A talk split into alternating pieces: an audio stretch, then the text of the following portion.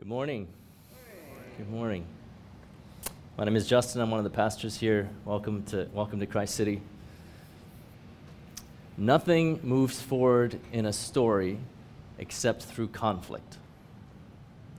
Nothing moves forward in a story except through conflict. Those are the words of Robert McKee, renowned story consultant and teacher to countless writers, filmmakers, um, and actors who in turn have made or been part of creating works ranging from Frozen and Big Hero 6 to Breaking Bad and Game of Thrones. I was first introduced to Robert McKee's work back when I attended seminary in Southern California, and for a season I attended a church in Hollywood. Uh, many of my friends at the church who had moved to LA to be part of the film industry knew of his work or they'd participated in his seminars or classes. Nothing moves forward in a story except through conflict. Sometimes that conflict is external with others or with nature. Sometimes that conflict is internal within the character. And usually it's a, it's a combination. I was reminded of Robert McKee's words when I watched this week the latest installment in the Spider Man series, No Way Home. Anybody else seen it? A few? Okay. Uh, it, it, just came out on digital release this week, uh, and I'd been eager to watch it when it was released in theaters in mid December, but that was right when Omicron was hitting uh, our shores, and it was right before we were traveling to see uh, family for Christmas. And so, so I've been waiting for three months. I've been waiting patiently and impatiently as well. But I've been waiting to see it, and it finally happened. It did not disappoint. There's a particular line in there about uh, a hip youth pastor that made me crack up. So if you haven't seen it, you have something to look forward to. But throughout the film, young Peter Parker is, is, is certainly faced with external conflict, with supervillains galore. But he's also faced with internal conflict, with dilemmas and difficult decisions and no easy answers. There's one particular moment where he has to make a really hard choice between what he wants to do and what he needs to do. What he wants to do and what he needs to do. And actually, if you've seen the film, you'll, you'll know that there are actually several of these moments throughout the film where our hero has to choose either this path or that, with no way to, to, to bridge the difference, no way to, to get both, or to avoid the choice altogether. And, and, and what Peter chooses in each moment both reveals who he is and shapes who he is. All of us know the challenge of being faced with impossible choices perhaps between what we want to do and what we know we should do. Perhaps in choosing where we spend our limited time or energy or resources or money. My wife Carolyn and I have definitely had moments where we looked at each other and we, we wondered if we had enough energy to keep both of our kids alive and our marriage as well. We've definitely talked about how to split our time between friends and family and work and kids and Sabbath and vacation and a hundred other demands on our time. We've definitely wondered if we can afford to raise our kids in this city while both working nonprofit jobs. Author and activist Lynn Twist captures this feeling so poignantly. She writes For me and for many of us, our first waking thought of the day is, I didn't get enough sleep. The next one is, I don't have enough time. And whether true or not, that thought of not enough occurs to us automatically before we even think to question or examine it. We spend most of the hours and, and the days of our lives hearing, explaining, complaining, or worrying about what we don't have enough of. Before we even sit up in bed, before our feet touch the floor, we're already inadequate. We're already behind, already losing, already lacking something. And by the time we go to bed at night, our minds are racing with a litany of what we didn't get or didn't get done that day. We go to sleep burdened by those thoughts and wake up to that reverie of lack. This internal condition of scarcity, this mindset of scarcity lives at the very heart of our jealousies, our greed, our prejudices, and our arguments with life. Anyone else feeling that? Should I just leave it there? Just, just get, give this moment to sit with that. We just heard Andrea read us a story from Mark's gospel where Jesus heals someone, but it comes seemingly at the expense of someone else.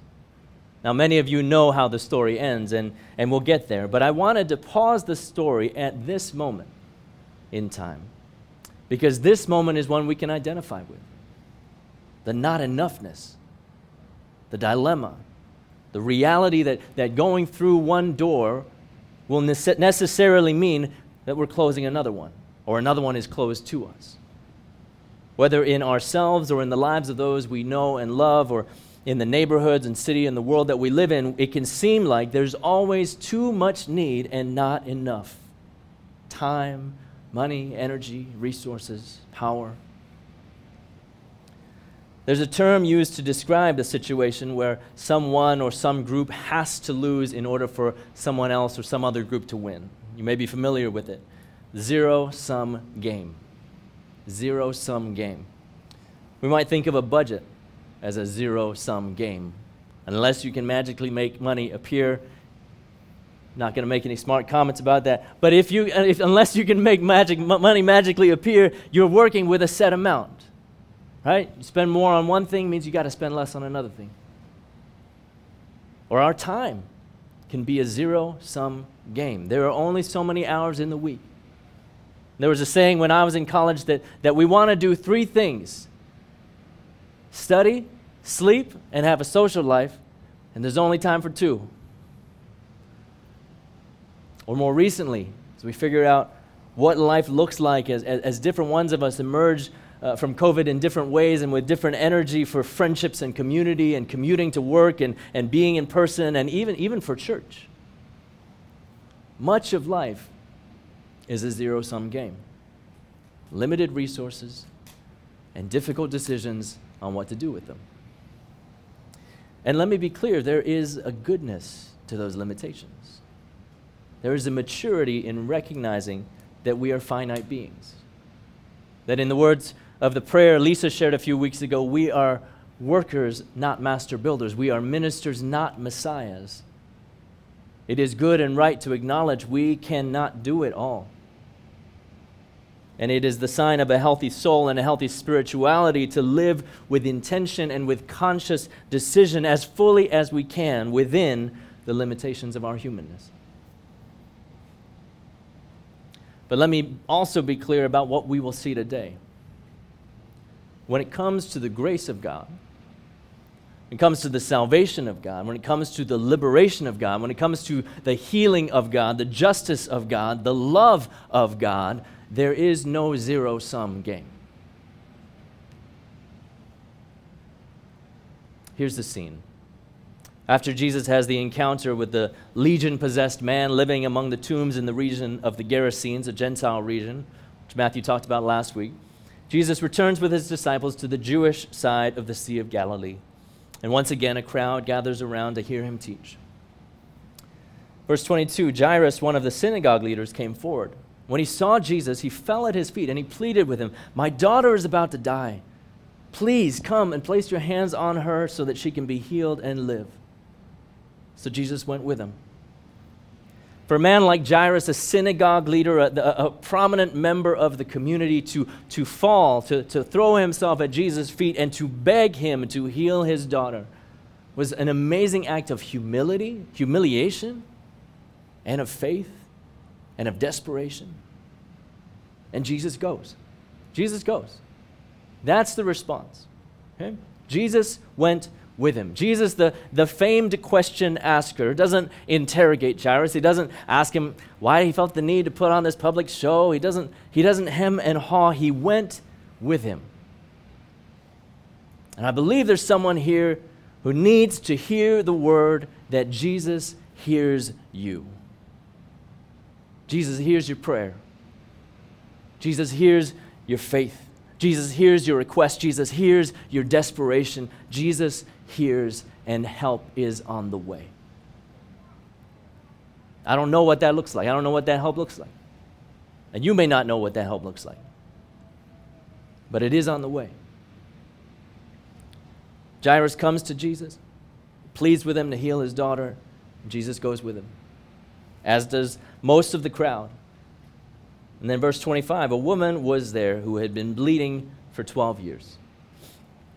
Now, all of the Bible translations try to phrase this as, as carefully and euphemistically as possible, as will I, because the condition here described is a sensitive one. Essentially, her menses, her monthly period, did not stop. Had not stopped for for 12 years. So obviously, she was in a lot of physical discomfort. But not only that, according to the law of Moses in Leviticus 15, whenever a woman menstruated, she became ceremonially unclean. That is, unable to participate in worship or religious ritual for seven days. Anyone who touched her during her time that during that time would also become unclean. Anything she touched would become unclean, and anyone who touched anything she touched would become unclean. And then in Leviticus uh, 15, verse 25, it describes this woman's particular situation. It says that as long as a woman had a discharge of blood, she would be considered unclean. And so, according to the law of Moses, this woman had been unclean for 12 years. I know many of us carry anxiety and perhaps even trauma about uh, you know, how, how the Old Testament has been interpreted, uh, specifically some of the regulations that, that, that reflect what seem like outdated or harmful attitudes to our bodies, and, and especially for where it relates to women in, in, in patriarchal contexts.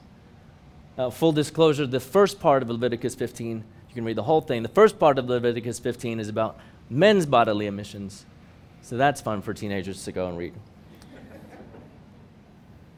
We could talk more about ceremonial purity. We could talk about what exactly that meant. But the fact of the matter is that for this woman, her physical ailment resulting from a natural bodily rhythm gone awry meant that she could not worship in the temple. She could not participate in religious rituals. She could not be touched by friends or family without making them unclean. She could not bear children, which in those days especially was one of the marks of a, a so called good woman. And thus, most likely, she had been separated from meaningful contact from supportive community, and from any sense of hope for 12 long years. Like Jairus, she was desperate. And moreover, it says she had suffered a lot under the care of many doctors. She had spent everything she had without getting any better. In fact, she had gotten worse. To quote uh, Rochelle Samuels, uh, a master's paper that I discovered online while I was doing my research. Rochelle Samuels put it in these memorable words She was facing physical pain, emotional drain, and financial strain.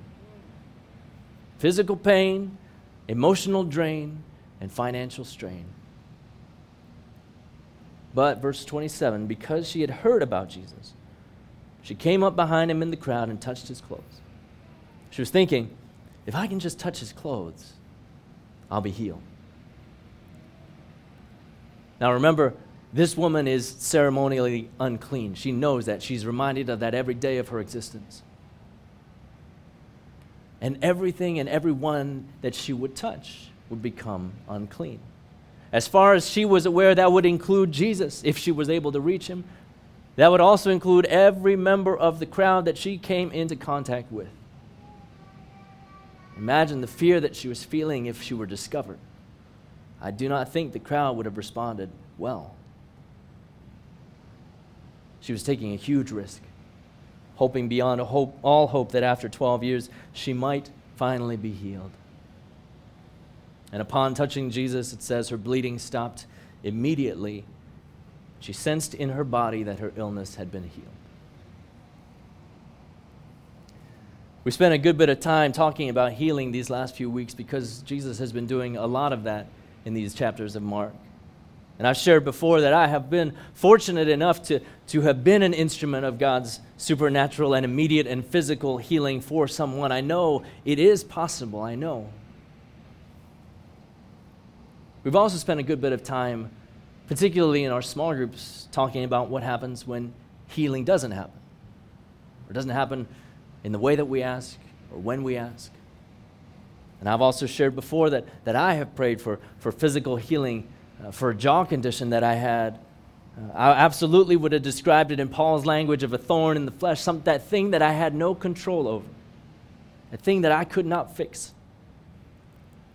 I prayed for years and years that God would heal me. I, I would go up for prayer at my charismatic church and, and in faith that God could heal me and have someone lay hands on me and pray over me in tongues and say that God would heal me.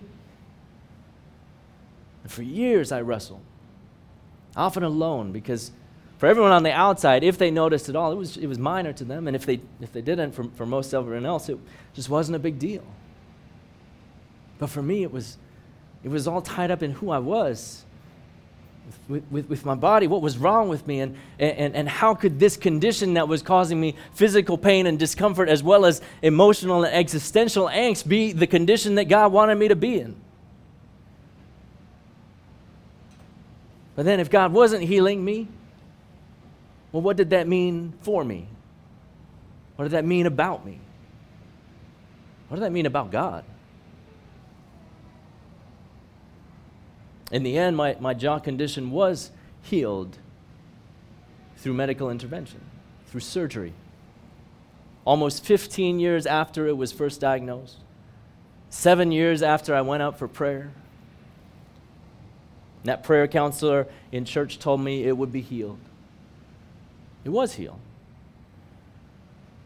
Just the timing and the means were not what I had expected.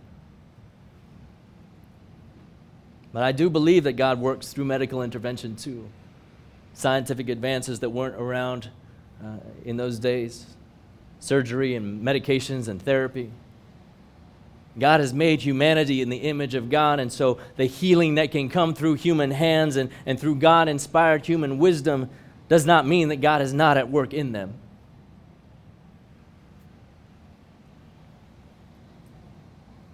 I also want to point out that any healing that comes on this side of Christ's return, any healing that comes on this side of Christ's return is incomplete, will be incomplete. Just because Jesus healed this woman's awful condition of bleeding does not mean she was exempted from the common cold or the aches and pains that come with age. My jaw occasionally still causes me trouble. There are plenty of other things that I would ask for healing now. And so, whatever, whatever healing we might experience in this side of Christ's return, let us hold it with gentle hands and cling tightly instead to the healer who promises he will bring the fullness of God's kingdom in the time to come. Spent a lot of time this past month reading and learning from feminist and womanist writers, preachers, and pastors on this particular passage because I recognize there, there are two women in this passage. It's Jesus interacting with them, and I recognize the limitations of my understanding of my male privilege and, and my perspective. And it's, it's one of the reasons I'm grateful that we have a preaching team uh, for us to talk through Scripture with different eyes and, and ears and, and voices. Something that more than one womanist writer pointed out is the agency of this woman, the self determination of this woman. See, she doesn't have friends to carry her to break through the roof and lower her down so that she can be seen by Jesus. She doesn't have a, a wealthy, well respected father to plead on her behalf. She has every reason at the end of her money, at the end of her health, at the end of her energy, at the end of her rope to have no hope. And yet, that powerful thought if I can just, if I can just, it propels her through her fear and through her exhaustion. If I can just, pushes her past propriety and literally through a crowd. If I can just, it drives her to Jesus and to her healing. What is it for you? If I can just. What is the if I can just that though you may be at the end of your rope, or though you may find yourself as exhausted in as many ways as you can feel exhausted, or as disappointed as you can feel like you are disappointed, or that your past seems to give you no hope for the future, but there's something inside of you. Let's just say it's the Spirit of God. Is asking you to stir yourself enough to take one step, to stretch out one hand, even one finger, to say one word, even if it's just a whispered, desperate help. to do whatever it takes to put you in touch with the healer. If I can just.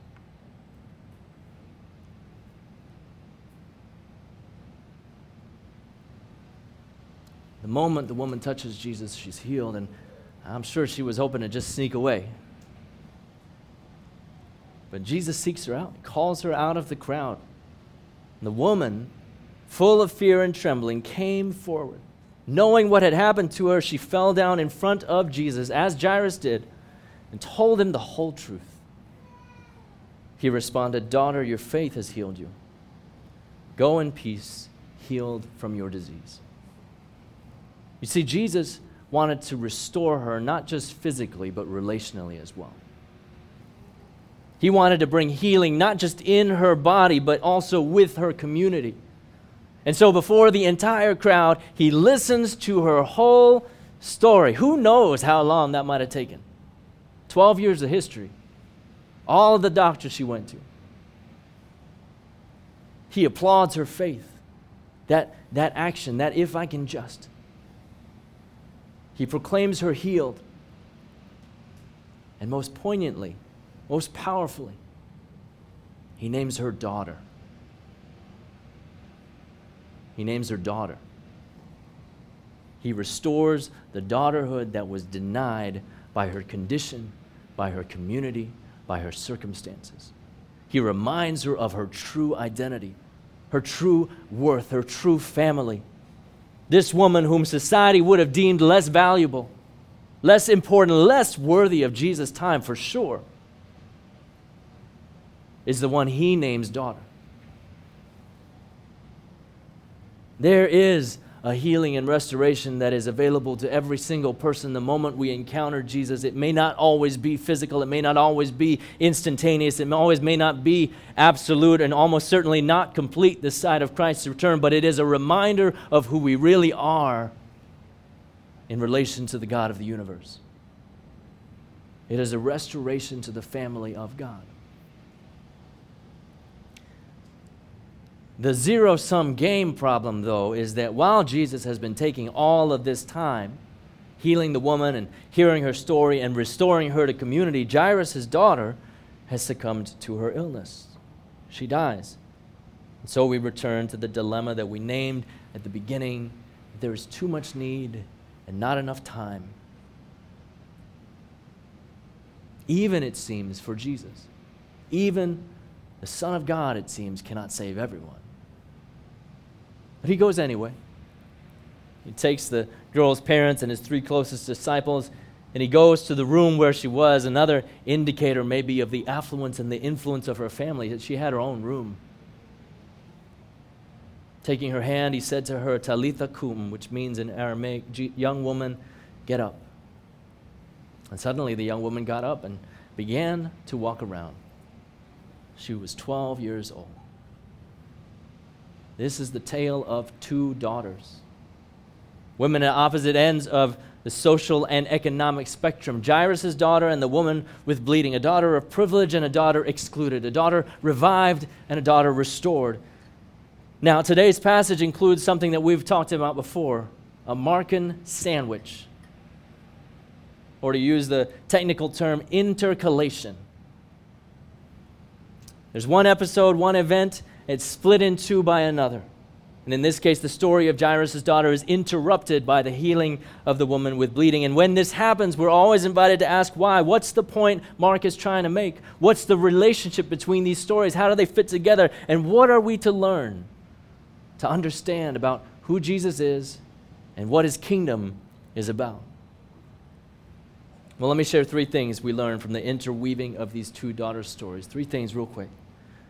First, as I said earlier, in God's kingdom, the salvation and liberation and healing of Jesus are not a zero sum game. There's not one pot of salvation, liberation, and healing that, like Easter eggs hidden in a, in a yard, once they've been claimed, there's none left. It's not how it works. We don't have to scrap and fight and be the fast and first and fastest so that we can get ours. That's not how kingdom economics works. That's not how God's kingdom works. The two daughters occupy different ends of the social spectrum, but neither is excluded. All are welcome. All are invited. We, we, we may not get what we want when we want it, but the goodness and grace of God's kingdom is here for us all to experience. The economics of God's kingdom are not the economics of the world. At the same time, and this is number two, the politics of God's kingdom. And by that I mean the way we conduct ourselves and the way we treat each other. The politics of God's kingdom are also not the politics of the world. God's politics demand a different order of priorities. Theologian Ched Myers draws truth out of a comparison of the two daughters, pointing out that Mark very specifically offers that important seemingly side comment detail that Jairus' daughter was 12 years old, on the verge of adulthood in the, in the culture of that day. Myers writes, She, Jairus' daughter, has lived affluently for 12 years and is on the verge of menstruation. In contrast, the bleeding woman had suffered for 12 years, permanently infertile. This number 12, of course, it signifies and symbolizes the 12 tribes of Israel. Thus represents the key to the social meaning of this doublet. Within the family of Israel, these daughters represent the advantaged and the impoverished, respectively. Because of the inequity between these two, the body politic of the synagogue is on the verge of death. Because of the inequity between these two, Jesus' healing journey must, however, take a necessary detour that stops to listen to the pain of the excluded. And listen to this only when the outcast woman is restored to daughterhood can the daughter of the synagogue also be restored to life. Let me say it again. Only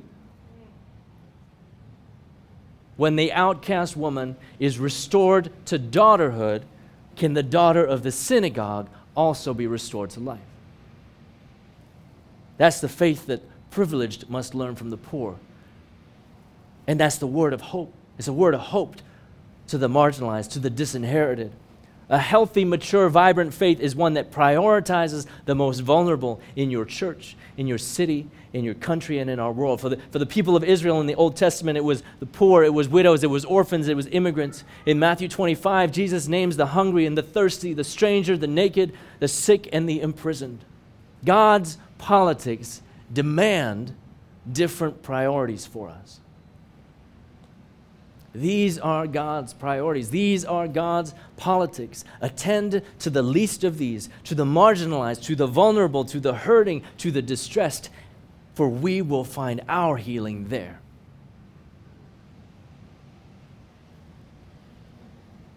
The third thing, finally, Jesus is Lord of life, Lord over death. Jesus is Lord of life and Lord over death. This is the first instance in Mark's gospel where Jesus revives someone from the dead. Jesus has power even beyond the grave. But Jesus also has power before the grave. Okay, both of these women would have been ceremonially unclean. Jairus' daughter, because she died and, and, and corpses were unclean, and the woman was bleeding because she was unclean. Her bleeding made her unclean. And yet, Jesus touches those who supposedly make him unclean, and he instead makes them clean or whole. Jesus reverses the flow. They don't pollute him, he makes them clean. He restores them to life and to health and to community and to possibility and to hope. Jesus is the Lord of life and Lord over death. And that's why kingdom economics are not a zero sum game. That's why kingdom politics look upside down compared to the way that the world operates.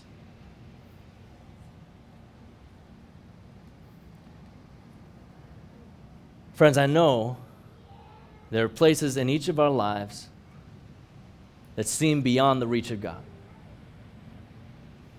I know there are places in our lives where we wonder if God really cares, because if God did care, God would do something about it. What Jesus shows us, especially in today's passage, is that God does care. Those places are not beyond the reach of God. even those things that appear to be dead. Now, I don't know what healing looks like for you. I don't know when it will arrive. Like I said, I've had stories in my own life that I, I didn't know until after, long, long after. But what being part of this community means is that we will be with you when you ask God. And we will be with you while you wait. And we will be with you when you grieve or when you celebrate. And more importantly, that God hears you when you ask. God is with you while you wait. And God is with you as you grieve and as you celebrate.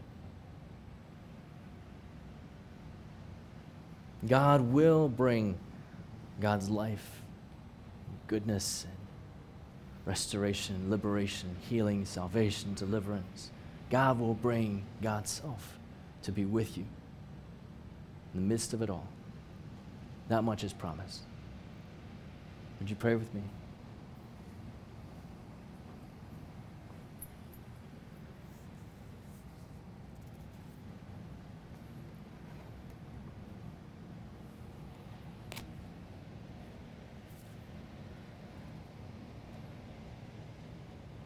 Lord, when we're in the, when, when we're in the in between, when we're waiting for, for you to show up, when we're waiting for our healing, when we're waiting for your deliverance, God, that, that's the, the toughest place to be in the waiting, in the in between, in the uncertainty, not knowing how the story is going to end. Not knowing if, if we get to celebrate this time or, or, or, or if we're if our grief is being extended and our waiting is being extended.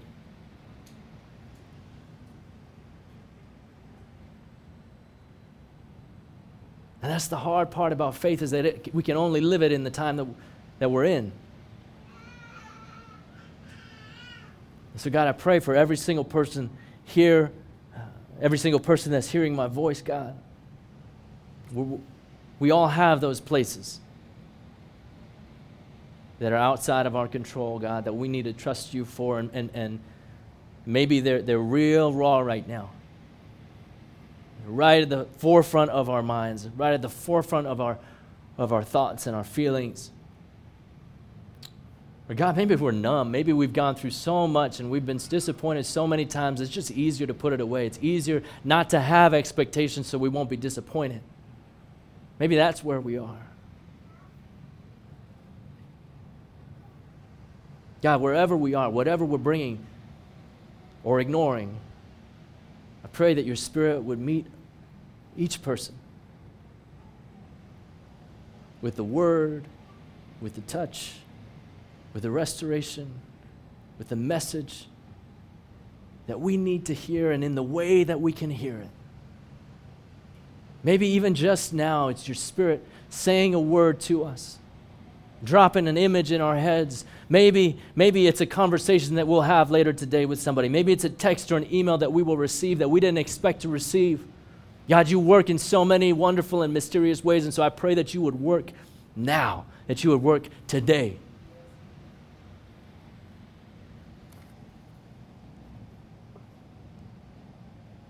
We want to see you move, Lord. We want to see more of your kingdom on this earth and in our lives, and so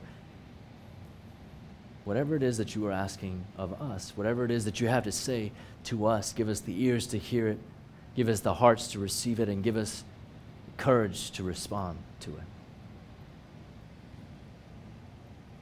For we pray these things in the mighty and saving name of Jesus Christ. Amen.